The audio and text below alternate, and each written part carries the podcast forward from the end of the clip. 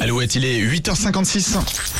Alouette, l'actu en plus. L'actu en plus. Et à l'heure où l'âge du départ à la retraite est au cœur des discussions, coup de projecteur ce matin sur deux seniors françaises qui ne connaissent pas le mot retraite. Oui, elle force le respect et l'admiration. On vous présente d'abord Colette Maz. Cette femme est née en 1914 et joue du piano depuis plus d'un d'un siècle. Ah ouais. Cette parisienne a enseigné son instrument, mais pas que. Elle a également été danseuse, infirmière, hockeyeuse et a attendu ses 90 ans pour sortir son premier album. Le dernier en date est sorti en 2021. Ah, bravo. Son secret de longévité, 4 heures de piano par jour, 3 œufs frais et un verre de rouge.